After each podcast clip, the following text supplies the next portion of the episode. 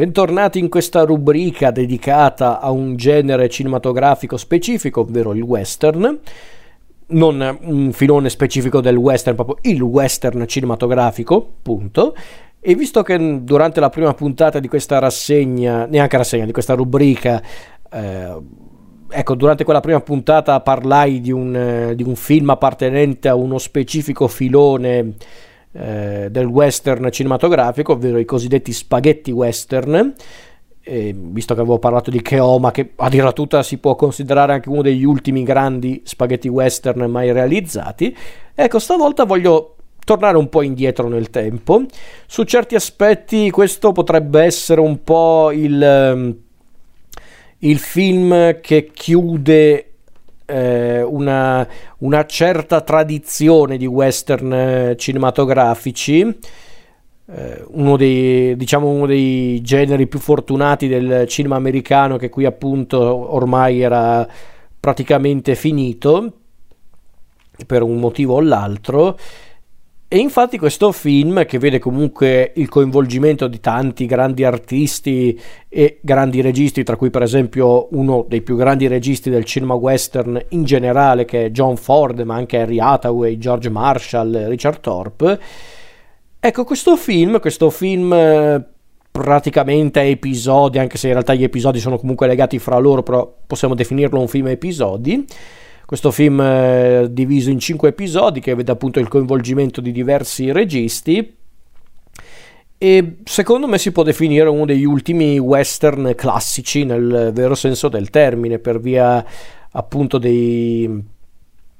eh, del, del, dei contenuti presentati in, in, questo film, dello stile applicato dai registi, ma anche proprio per eh, un'idea proprio di western che eh, che ormai non esiste più, nel bene e nel male su certi aspetti. Non sono talmente vittima della nostalgia e quindi non, non, vi dirò mai una cosa del tipo il cinema western classico è quello di John Ford e basta. No, per carità, è anche giusto che un genere cinematografico eh, si porti anche un po' avanti o che addirittura arrivi a un punto in cui decide di mutare, di decide proprio di cambiare, di adattarsi ai tempi, perché è giusto così, eh, i tempi cambiano anche in quello.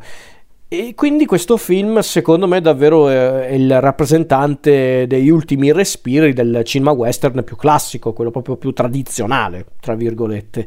E quindi parliamo di questo film presentato al pubblico nel 1962 film a quanto pare basato sui racconti di Louis Lamour, questi racconti che all'epoca furono pubblicati eh, dalla, dalla, rivista Life Magazine, Life. Questo film che ebbe comunque anche eh, comunque un successo notevole, andò pure agli Oscar, vinse addirittura la miglior sceneggiatura originale firmata da James R. Webb e il miglior montaggio e il miglior sonoro e viene considerato comunque nel bene e nel male, e poi vi spiegherò il perché, un classico del, del genere. E quindi parliamo del film del 1962 diretto da John Ford, Harry Hathaway, George Marshall e Richard Thorpe, La conquista del West. Film diviso in cinque episodi che raccontano appunto eh, cinque fasi della, della storia appunto del West, del vecchio West e quindi iniziamo con eh, appunto una storia ambientata più o meno nel 1830 per poi passare a un'altra storia del 1850 per poi passare agli anni della guerra civile, la guerra di secessione tra il 1861 e il 1865 e poi andiamo avanti con il 1866 e 69 con la, l'avvento della ferrovia e quindi il vecchio West che ormai stava praticamente per, per, scomparire e poi arriviamo invece nel 1880 con eh, l'avvento dei fuorilegge e diciamo gli ultimi respiri del, del vecchio West. Questa di fatto è la storia della conquista del West. Chiaramente tra questi episodi ci sono comunque le storie di un... Di un gruppo di personaggi più o meno legati fra loro e diciamo che quella della conquista del West è una storia che appunto vede la nascita e la fine di una famiglia e sullo sfondo c'è appunto la storia del vecchio West. un film che vede anche un cast molto ricco, visto che ci sono comunque Harry Fonda, Gregory Peck, eh, Debbie Reynolds, James Stewart, eh, John Wayne, Richard Widmark, eh, George Peppard, eh, Carl Malden, Lee Jacob, eh, Carol Baker e tanti altri ancora, insomma, quindi quindi comunque un film che vedeva il coinvolgimento di tante grandi star eh, della Hollywood più classica. E in realtà eh, non è che poi c'è molto da dire su questo film perché come dicevo un film a episodi. Infatti i primi episodi, ovvero i fiumi e le grandi pianure, sono diretti da Henry Hathaway, noto regista del, della Hollywood più ormai storica, eh, regista di western, ma anche di tanti noir, di tanti polizieschi. Eh, insomma, uno che comunque veniva riconosciuto come un grande nome della Hollywood dell'epoca. Poi c'è l'episodio della guerra civile diretto da John Ford, l'episodio della ferrovia diretto da George Marshall e poi l'ultimo, sempre diretto da Harry Hathaway, che è I fuorilegge. Allora, io devo essere onesto. Io questo film non l'ho visto neanche tantissimo tempo fa, in verità. Per la prima volta intendo dire. Ovviamente lo conoscevo di fama, lo, lo conoscevo perché molti lo considerano un classico, comunque un film molto interessante a livello storico e a livello cinematografico. Anche se in realtà notavo, chiedendo in giro, che molti lo, lo, non dico che lo criticavano pesantemente, ma comunque erano molto rigidi nei confronti di questo film definendolo appunto un film eh, non sopravvalutato, ma comunque diciamo figlio della sua epoca e non necessariamente in senso positivo. Il che potrebbe essere anche vero, perché in effetti su certe cose non è invecchiato benissimo, anche rispetto a tanti altri western eh, della Hollywood dei tempi d'oro. Ma va detta una cosa, io sono comunque uno di quegli spettatori, lettori, spettatori in questo caso perché parliamo di film, che è sempre stato vittima del fascino di quelle storie che parlano di, ehm, di personaggi uniti dal, chiamiamolo, destino o dalle circostanze. Il fascino delle storie che si uniscono fra loro, che magari a, a una prima occhiata non hanno neanche un legame di per sé queste storie, ma poi c'è il personaggio che abbiamo incontrato prima che rivedremo dopo, quindi io ho sempre adorato queste storie in tutta onestà. Quindi Sicuramente la conquista del West mi ha affascinato anche per questo. Questa, queste storie che appunto vengono presentate da Hathaway, da John Ford, George Marshall, eh, queste storie che sono un po' datate nella forma, chiaramente, eh, estremamente cinematografiche, però anche incredibili, eh, per, per, appunto per come vogliono comunque dare grande risonanza al, al um, proprio alla potenza che il western ha al cinema come genere, perché infatti il western per molti è il genere cinematografico per eccellenza, ed è vero. E paradossalmente è un film che non mi ha annoiato, perché comunque è un film che dura anche più di due ore, anzi quasi tre ore, ma non mi ha annoiato in tutta onestà, ma questo è un grande pregio dei grandi colossal, comunque dei grandi film del passato, anche quelli che duravano quasi quattro ore, ovvero che sono scorrevoli in una maniera impressionante.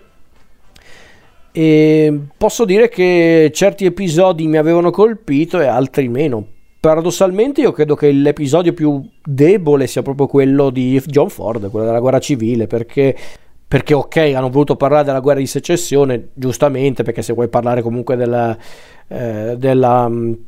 della, conquista del West, devi parlare anche di quel determinato periodo storico, quindi è anche giusto però non lo so, non, non mi è sembrata la storia più interessante e, neanche quella più intrigante. Forse neanche John Ford era molto convinto della cosa, chi lo sa. La mia preferita tra le storie presenti in questo film è quella della ferrovia, quello diretto da George Marshall con eh, Widmark forse perché è quella che proprio mi ha colpito di più, forse perché è anche quella che parlava proprio per davvero della conquista del West su certi aspetti. Perché quelle con Henry Hathaway in certi punti diventavano anche un po' ridicoli secondo me come episodi, ma non per colpa tanto del film in sé, ma perché proprio eh, forse era proprio quel genere di cinema western, ma proprio cinema tradizionale che oggi fa un po' ridere per come è sem- semplice, però anche molto efficace proprio nella sua semplicità, almeno io la vedo così. Però comunque, soprattutto negli ultimi episodi, la ferrovia e i fuorilegge, secondo me lì il film è al suo meglio, assolutamente. E poi c'è un'altra questione, ovvero che il film, la, la conquista del West intendo dire, è uno dei pochissimi film che è stato girato eh, tramite la tecnica del cinerama. Eh, che cos'è il cinerama per chi non sa di che cosa sto parlando? Ecco, il cinerama è un sistema di ripresa e di conseguenza anche un sistema di proiezione che praticamente era un sistema che voleva offrire una sorta di mm, esperienza visiva incredibile con queste immagini di grandissime dimensioni su uno schermo curvo però, perché erano talmente grosse che solo su uno schermo curvo eh, si poteva realizzare appunto una, una, una ripresa in cinerama. Eh, doveva essere una sorta di,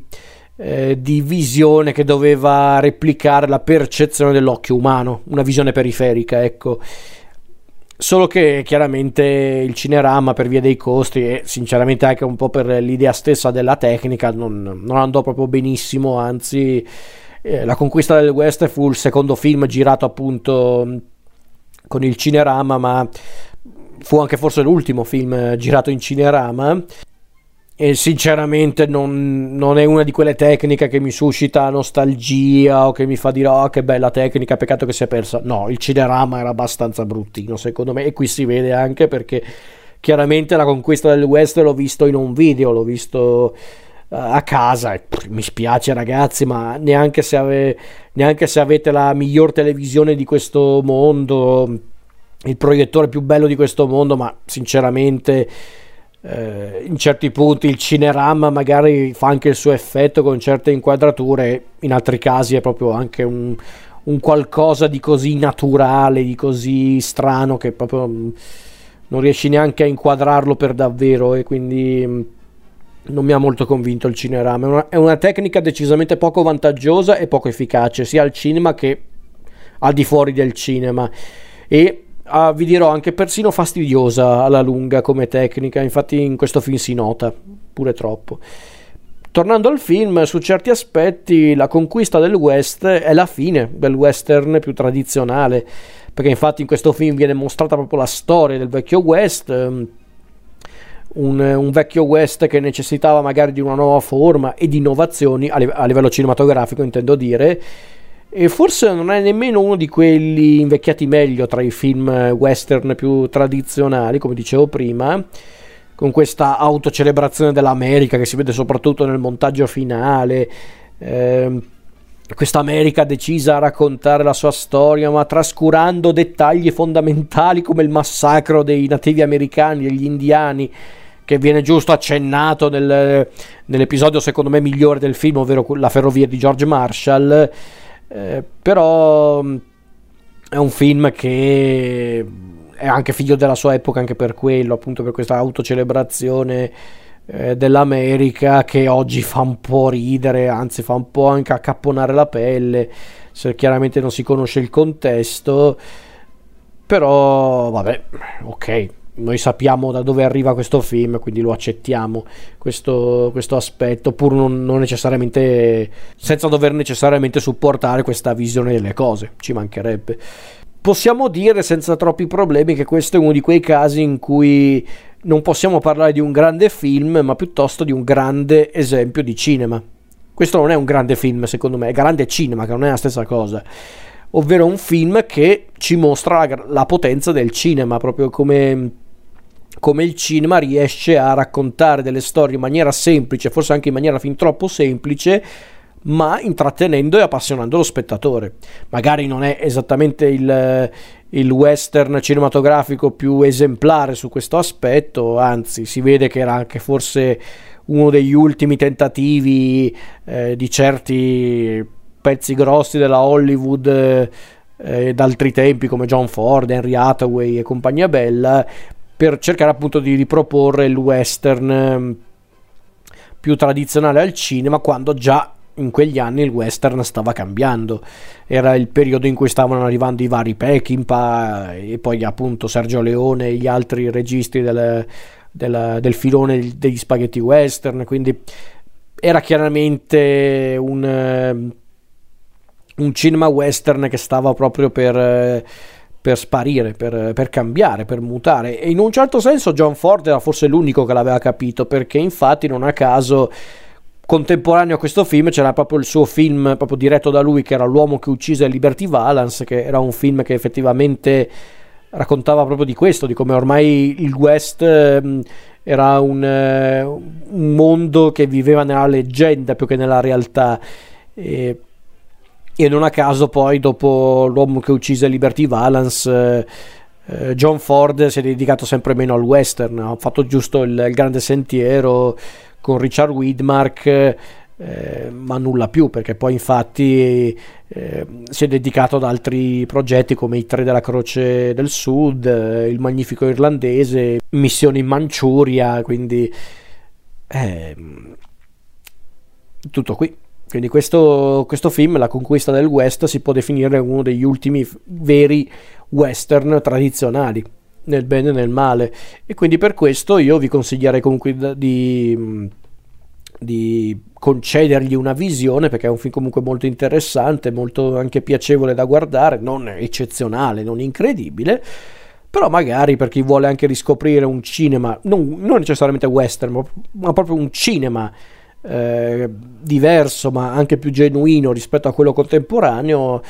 eh, è una visione interessante secondo me quella di La conquista del West del 1962